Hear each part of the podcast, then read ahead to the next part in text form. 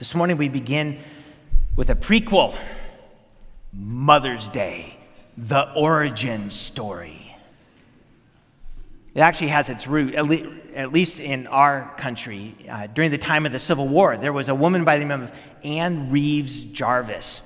She was a, an advocate for peace, and she would uh, provide care for soldiers who were wounded on both sides of the war. And when the war was finished, she began to encourage these uh, mothers' work groups that they would pursue the development of public health in their communities. And then she partnered along with Julia Ward Howe, uh, who was also a, a, an advocate for peace. And, and they encouraged and campaigned for a Mother's Day for Peace, in which moms across our nation would um, uh, ask of the politicians that no more would their husbands and sons be sent into war. When Ann Reeves Jarvis died in 1905, it was her daughter, Anna Jarvis. Anna Jarvis, and this is her picture here on the screen. Anna wanted to uh, honor and celebrate her mom. And so she began a campaign, and in 1907, she held the first real uh, worship service that that uh, had part of the service committed to celebrating moms. Her campaign went well beyond that, though, and in 1908, there was a bill before Congress to establish a day for Mother's Day. They laughed it off. They said, What are we going to have next? A day for mothers in laws? That didn't stop Anna. By 1911, every state in the country was already celebrating Mother's Day. Her campaign, her campaign uh, went national. So it was in 1914 that President Wilson, through proclamation, set aside the second Sunday of May as the official Mother's Day for our nation. Maybe you were tracking some of the development. It was a day that had its origin in peace, in advocating peace and wholeness and wellness for the family and for your neighbor's family. It moved then on to honoring and celebrating and, and making note of moms. Something we didn't mention, maybe we know it through our experience today. It ended up becoming commercialized and quite quickly. Anna Jarvis herself ended up campaigning against Mother's Day simply for how commercialized it had become. Her intention was for these honest and open and authentic connections between children and parents and Instead, it became something that other people began to make money off of. So, how about Mother's Day today? Maybe your experience is a little bit like mine. It seems to be something as wonderful as humanity can be and as messy as humanity is. And that there are many, many, many, many stories each differing a little bit from another. In Scripture, there is indeed teaching. In fact, no small amount of teaching for both mothers and fathers, and also offspring of parents.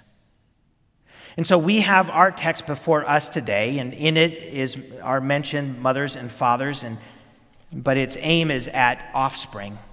That's where the challenge uh, exists. That's where the exhortation is given. So, if you would please open your Bibles, we're going to be in Proverbs chapter 23, and we'll look at verses 22 through 25. We'll put it on the screen as well. Proverbs 23, verses 22 through 25. And so, hear the word of God this morning from this text. Listen to your father who gave you life and do not despise your mother when she is old. Buy truth and do not sell it. Buy wisdom, instruction, and understanding. The father of the righteous will greatly rejoice. He who fathers a wise son will be glad in him. Let your father and mother be glad. Let her who bore you rejoice. May God bless the reading of his word. May God bless us as well. Before we move on to the main part of the message, I just wanted to take a, a, a, short bit of time here to notice a couple of things with you.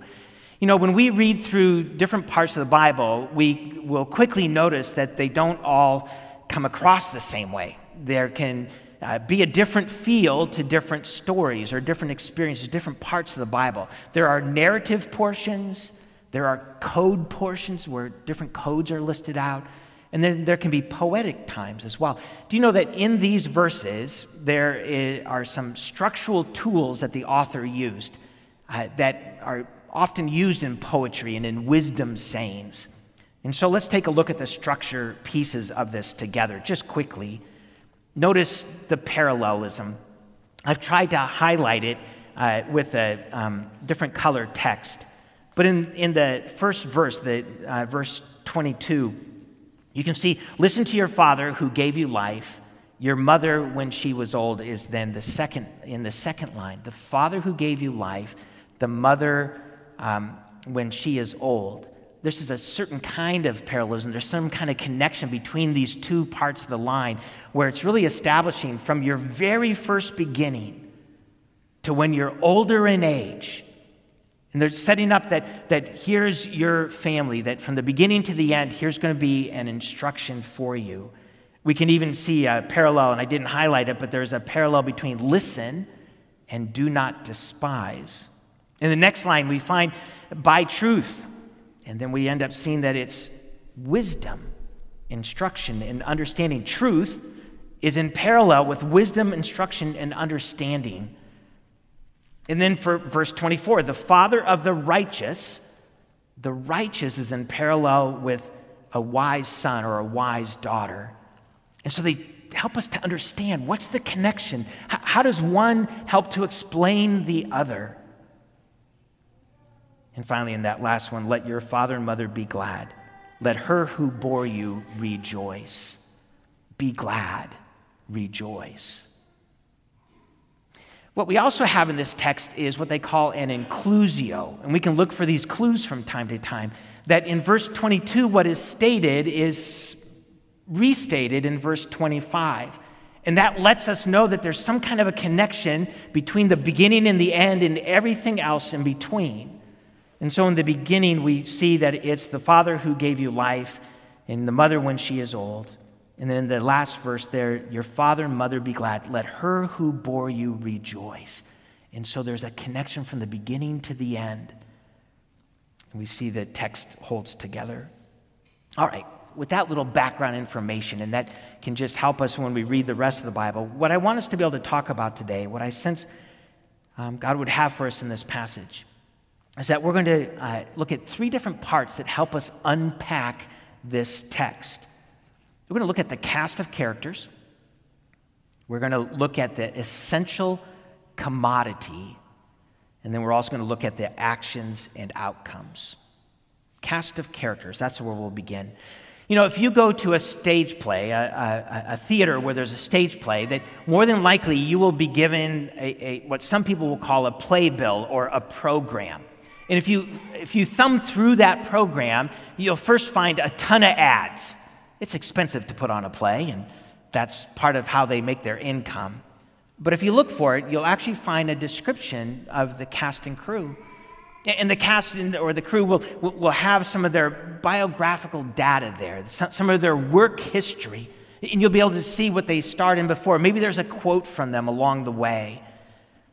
So, we're going to do a bit of a program, a, a playbill for our passage. The cast in our text involves the father and mother. There's a little bit of a tweak, just in, in, in, the way that the sentences are written, that there's a little bit more emphasis on the mom in this passage. But these aren't just any parents. We have to remember that, that this passage comes to us within Scripture. So these parents are part of the covenant community. That God had established a covenant with his people, that, that these would be offspring of Abraham, Isaac, and Jacob, and, and these would be the 12 tribes, and, and this covenant coming to them through Moses, and, and they part of this covenant family. And so these moms and dads are a part of that covenant family. You know, in my house, when it came to raising us in a certain way, um, it had to include a love for the Dallas Cowboys. And maybe in your house, there was something that, that there had to, if you were going to grow up in your house, there had to be a, a, a love for um, the Chicago Bulls or the, the uh, St. Louis Cardinals or, or something else. But we grew up with Tom Landry. My parents worked for him before he became the head coach. And, and so there was just something connected. And our family comes from Dallas. And, and so that was just part of the fiber of our makeup. Well, to be parents within the covenant community, meant that the covenant was part of the, the, the makeup, the fiber of the makeup, the tapestry of the family. And so mom and dad were living that out. In fact, we have this instruction for us uh, that comes, and maybe you've paid attention to this passage in the past, it's quite familiar. This is from Deuteronomy chapter 6, verses 4 through 9. These are the instructions to, to people within that covenant. The words read like this Hear, O Israel, the Lord our God, the Lord is one. You shall love the Lord your God with all your heart, and with all your soul, and with all your might. And these words that I command you today shall be on your heart.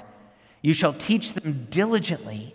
Get this, you shall teach them diligently to your children, and, you, and, and shall talk of them when you sit in your house and when you walk by the way, and when you lie down, and when you rise. You shall bind them as a sign on your hand and they shall be as frontlets between your eyes. You shall write them on the doorposts of your house and on your gates. You get a sense of just how much a part of the household experience the covenant would be? That the children would grow up in this environment so that the parents are bringing forward the covenant to their children and so it's no surprise that in a, a, place like Proverbs, and we're talking about wisdom, that there's going to be this instruction of to the children, to the offspring, pay attention to mom and dad. As they bring the covenant of God to you and, and, and tell you all about it and, and point you in the direction of it, listen, do not despise. In the Bible, the household is the economic and political and social and spiritual center of the people. Now, when we get to the New Testament, something quite interesting takes place. We find this in Matthew chapter 12, verses 46 through 50. Here's Jesus. As part of his ministry, we find that uh, someone's coming to him and, and making an announcement that his mom and his brothers are outside. It goes like this this is Matthew 12, verses 46 and following. While Jesus was still speaking, behold, his mother and his brothers stood outside asking to speak to him. But Jesus replied to the man who had brought the news to him Who is my mother and who are my brothers? And stretching out his hand toward his disciples, he said, Here are my mother and my brothers. For whoever does the will of my Father in heaven is my brother and sister and mother. When we talk about being the covenant community, when Jesus comes into this world, he establishes the new covenant. It used to be a covenant that was defined by, uh, by a lot of genetics, by, by the blood of the family, by the blood of mom and dad, and having children and being brought up within those tribes of people. Yes, outsiders could come in and become a part of it, but it was the tribes of Israel that were the chosen people, the, the covenant people of God. And now, as Jesus comes into this world and he establishes the new covenant in himself, it is through his blood that the people have their new identity. And so we find in the New Testament places where we're called as the church, as people of God. We're the household of God. Let's also take a look at another place that Jesus talks about our relations within the body of Christ. This is in Luke chapter 12. And it's verses, uh, we'll just look at verse 20, 26. It says this if anyone comes to me and does not hate his own father and mother and wife and children and brothers and sisters, yes, even his own life, he cannot be my disciple. Jesus here using that tool of, of, of, substantial exaggeration. He says, Listen, your love for me, your devotion to me is to be so deep and all encompassing that your connection with your own blood family would be minuscule in comparison, even that it would seem like hatred, rejection. That Jesus becomes first in all things. In other words, that our relationships would be defined by the covenant in Christ. We know in this world we have different kinds of parents. We have bio parents and genetic parents, adoptive parents. They talk about functional or de facto parents. With these passages, we open up the idea of spiritual parents. Parents, moms, dads that would speak to us the covenant of Christ. So, in the cast our mothers and fathers. That, that within a covenant community, we have these, these uh, others that would speak into us, the very covenant of God. And as that comes to us in Christ, these spiritual moms and dads. And for some of us, those spiritual moms and dads will be our biological parents or our adoptive parents. For others of us, we may seek beyond our own biological parents and find spiritual parents elsewhere. Now, the other character, and as I have already alluded to, uh, it's you. You're the other character in this text. I'm the other character in this text. Uh, this text is really pointed at us that we would be the sons and daughters listening to the teaching of God through these parents. All right, so if that's the cast of characters, let's look at the essential commodity the essential commodity. Now, there is a posting on BuzzFeed's uh, website of 26 things that you absolutely need to own. They're all supposedly under $10. I have checked. It seems that inflation has kicked in because they're not all under $10. Now, I figured 26 was going to be a stretch for us to all hang in there and pay attention to. So here's just five things that stood out to me from that list. Things you absolutely need to have, need to own for yourself. Uh, here is the first one. Now, the, actually, the first two are quite practical. The first one is this a tiny USB drive. You need it. It's not that expensive. Having one with you, you can download information, take it with you, take files, pictures, whatever it is. Second one is this a convenient first aid kit. Who doesn't need a convenient first aid kit? That band aid whenever you need it. The third one is this cute, succulent planters. Uh, I need that dog, right? Put that on your desk, take it with you wherever you go. Who doesn't need that? Then I found out you can actually buy this a tin of bacon salt. Yes, bacon, salt, put it together everything's going to be better with bacon salt on it. And finally, I saw this. I actually need to have this. I'm going to try and find this. These are side bowls. How many times have you put ketchup or barbecue sauce or ranch dressing on your plate and then it gets connected to the, the fruit that you put on there and you just it just doesn't work? So here you can get a little bowl that actually attaches to the side of your plate. Incredible. What a world we live in. Got to have them. Well, according to the Bible, there is an essential commodity that we need to have. Something we need to buy and not sell. Something we need to have for ourselves. And we're taking buying and selling and stretching it just a little bit here.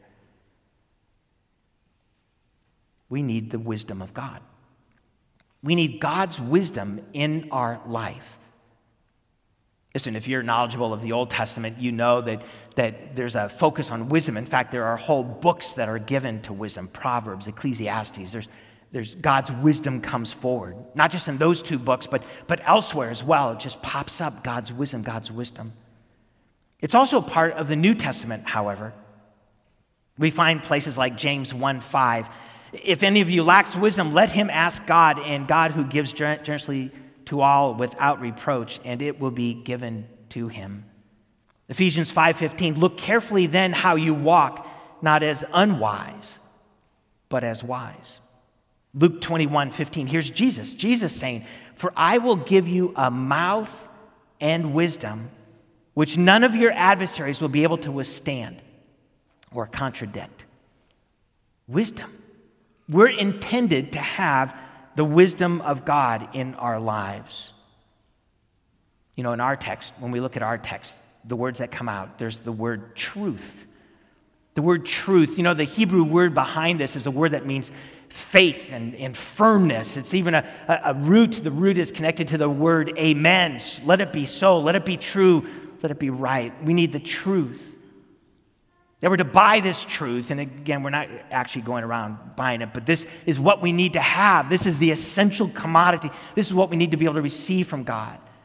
And so, in the parallelism that takes place in the verse, we have truth that is then also explained as wisdom, instruction, understanding.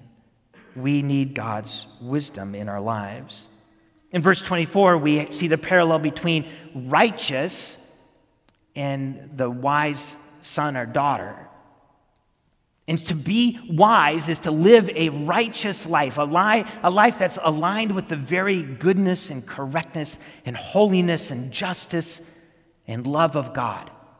That our lives should look like that wisdom. We need to have that in our lives. In this world, we have all kinds of wisdom we, and I remember many times in my own uh, journey of life that people will uh, connect to the idea of common sense. Common sense is a form of wisdom. Just, hey, pay attention to these things. In addition to common sense, there can be financial wisdom, intellectual wisdom. That would be some kind of a, of a philosophy. We can have tribal wisdom. Whenever we're part of a tribe, that tribe thinks, here's the right way to apply the knowledge in this situation. That's a working definition that others have come up with for wisdom the right application of knowledge in a given situation. And so, for part of a tribe, they're saying, no, this is the way. This is the way you apply that knowledge in this situation.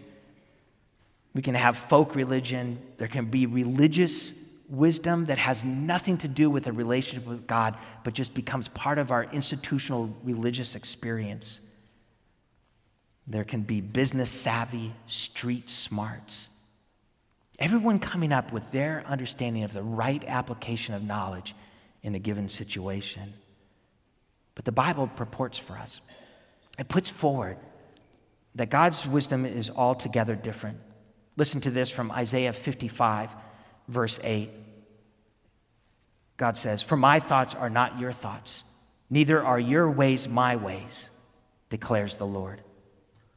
Psalm 111, verse 10 The fear of the Lord is the beginning of wisdom. The fear of the Lord, this, this sense of awe, the appropriate sense of awe in God's presence, that, that He is so much greater and so much more powerful, that He's of a whole different order, and that right kind of respect and fear and being overwhelmed, which is how great and grand and amazing God is. The fear of the Lord is the beginning of wisdom. And then the line goes on all those who practice it have a good understanding. So, not just a feeling, but living out that respect, that, that bowing before God. And then finally in 1 Corinthians 1 24, 1 Corinthians 1 24, Paul writes this, but to those who are called, so this is all Christians, all children of the new covenant, Christ, the power of God, and the wisdom of God. If we want to know the wisdom of God, all we have to do is to turn to Jesus Christ. For in Christ, in his teaching, in the way he lived his life, in his ongoing presence in our lives, that we find God's wisdom. Tozer, in his writing on wisdom, says, There is such a thing as that which cannot be improved upon, which God has. And then there is that which can be improved upon, which man has. When it comes to wisdom, anything that we could come up with ourselves, any of our other kinds of things, business savvy, uh, street smarts, tribal wisdom, whatever it might be, that could always be improved upon. But when we receive wisdom from God, it is that which cannot be improved upon. Listen to this Jesus, in his wisdom, to die to self is to live abundantly. To die to self is to live abundantly. You know, in this world, common sense just says that doesn't make sense. Our tribal wisdom says, no, in order to have life to the fullest, you need to have more power, more money, more control. Jesus says stuff like, in so many words, to follow him is freedom. To be a follower of Christ is actually to have true freedom. To be his servant, to be his slave, to bow to him is to have the best freedom we could ever have. This is the essential commodity we're meant to have the very wisdom of God living out in our lives. Okay, so uh, on to actions and outcomes. So far, we've talked about the cast of characters. That would be like the subject in the sentence. Then we've talked about the essential commodity. That would be like a direct object. Now we point our attention toward the verbs in the responses. So, first, the verbs for offspring verbs for you and for me. In verse 22, listen and do not despise. Pay attention as the covenant community talks to us, as our spiritual parents instruct us. Receive that good word. Listen to it and do not despise it. Buy and do not sell. Make sure it's yours. Make sure you're, you're bringing in God's wisdom as it comes to us through Scripture, through our spiritual parents, our spiritual moms and dads. In other words, we're to pursue, hunger after, incorporate, yearn for, give ourselves to, prioritize, focus on, chase after, hunt down, and incorporate into our lives the wisdom of God. His truth, His instruction, His understanding. How do we do this? First of all, we let God grow in us a biblical fear of the Lord. God, would you grow in my heart a, sense of your greatness? Would you help me to go from wherever I happen to be right now? And would you continue to let me know who I am and who you are? And that I might know that distinction and, and receive all of who you are as much as you reveal to me that I would be defined by you. Let God grow in us a biblical fear of the Lord. The second thing we can do is seek out mothers and fathers who will speak wisdom into our lives. For some of us, that will be our biological parents or our adoptive parents or uh, uh, our genetic parents. For others, we'll be looking around. There's this man that was, uh, before he uh, passed, that uh, Mal Long was one of my spiritual fathers. I'm blessed to have a, a bio mom and a bio dad that believe in the Lord, and I know not everybody has that. But even though I had the two of them, to have the gift of somebody like Mal Long who would just speak the covenant into my life. Seek out mothers and fathers who will speak God's wisdom into our lives. And thirdly, be student practitioners. Be student practitioners of God's word.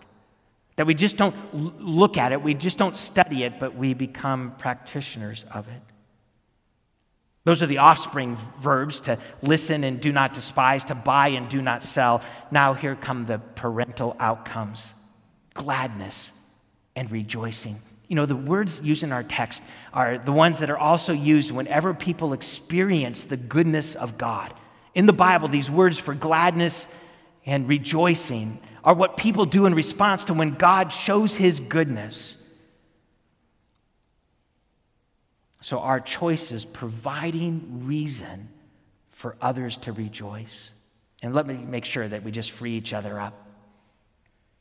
It's not about earning our parents' approval. It's not about that. It's not about meeting our parents' expectations. No, ours is to prioritize living according to God's wisdom because it's the best way to live. And therein, our spiritual parents will rejoice because of the blessing to us, the blessing to others, and the blessing to God that that kind of life brings. Anna Jarvis sought to celebrate and honor mothers and moms. And for many in our country, this will be a great day to express thanks and love to the one or to the ones who serve as moms in this world. It's also a day that for some of us that brings about memories of loss or struggle or disappoint or even deep hurts. And so some of us will find ourselves enjoying brunches and the giving and receiving of flowers, while others of us will seek out these quiet places simply to reflect, to remember, or maybe out to seek out the noisy places that we would be distracted. Our little text points our attention to a different focus a focus on the best path for engendering celebration in our spiritual parents, including our spiritual moms. It's a passage not so much focused on celebrating moms per se, as it is on being offspring of moms and children of God. It gives us the path that God would have us live. It's a path that pursues and follows and incorporates the very wisdom of God. And as it is in the New Testament, this wisdom is none other than Jesus Christ Himself for all those who are part of the covenant community. Christ, the power of God, the wisdom of God. And so on this Mother's Day, may we be encouraged as offspring of mothers to pursue Christ Himself in all that we contemplate in all that we say and in all that we do. For this is the way that provides for gladness and rejoicing. Would you pray with me? Father, we thank you. We thank you that throughout Scripture, there just the revelation of your heart for us in this world. And that this little set of verses in the book of Proverbs can be a blessing to us even today. So we give ourselves into your hands, that indeed your wisdom would be front and center in our lives, and we would live according to your ways. And that the fullness of that, the, the blessing of that would be ours, and it would be that which others around us experience. We thank you for those who have spoken into our lives, our spiritual moms and dads, the, the ones who have articulated the, the very heart uh, that belongs to you, the way of Christ. We rejoice that you gather us together as your children, and we give you praise. In Christ's name, amen.